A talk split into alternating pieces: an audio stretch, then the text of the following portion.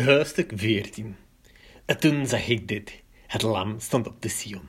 En bij het lam waren honderdvierenveertigduizend mensen, die zijn naam en die van zijn vader op hun voorhoofd hadden. Ik hoorde uit de hemel een geluid komen.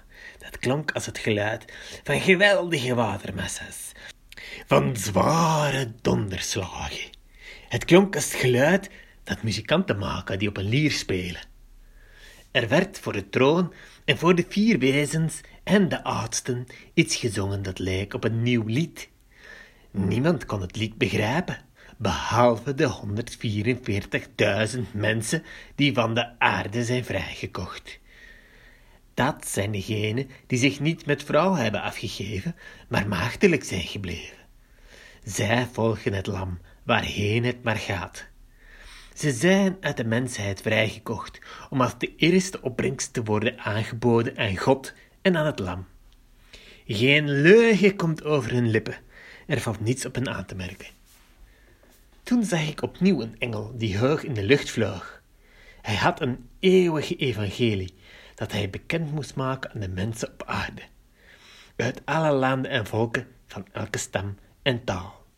Luid riep hij: heb ontzag voor God en geef hem eer, want nu is de tijd gekomen dat hij zijn oordeel zal vellen. Aanbid hem die hemel en aarde, zee en waterbronnen geschapen heeft. Hij werd gevolgd door een tweede engel die uitriep: gevallen, gevallen is Babylon, die grote stad die door haar ontucht alle volken de wijn van haar wellust heeft laten drinken. Zij werden gevolgd door een derde engel die met luide stem riep: als iemand het beest in zijn beeld aanbidt en het merkteken op zijn voorhoofd of zijn hand krijgt, zal hij de wijn van Gods woede moeten drinken, die onverdund in de beker van zijn toorn is geschonken. Hij zal in vuur en zwavel worden gepijnigd onder de ogen van de heilige engel en van het lam. De rook die van de pijniging zal opstijgen tot in eeuwigheid. Wie het beest en zijn beeld aanbidden, of wie het merkteken van zijn naam draagt, ze krijgen geen rust, overdag niet en 's nachts niet. Hier komt het aan, op de standvastigheid van de heiligen, die zich houden aan Gods geboden en aan de trouw van Jezus. Ik hoorde een stem uit de hemel zeggen: schrijf op, gelukkig zijn zij die vanaf nu in verbondenheid met de Heer sterven. En de geest beaamt: zij mogen uitrusten van hun inspanningen, want hun daden vergezellen hen. Toen zag ik dit, een witte wolk, en daarop zat iemand die eruit zag als een mens. Hij had een gouden krans op zijn hoofd en een scherpe sikkel in zijn hand. Uit de tempel kwam een andere engel, die hem, die op de wolk zat, met luide stem toeriep: laat uw sikkel komen om te oogsten, want de tijd om de oogst is gekomen. De aarde is meer dan rijp voor de oogst.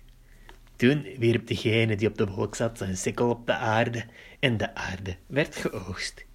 Er kwam een andere engel uit de hemelse tempel, die ook zo'n scherpe sikkel had.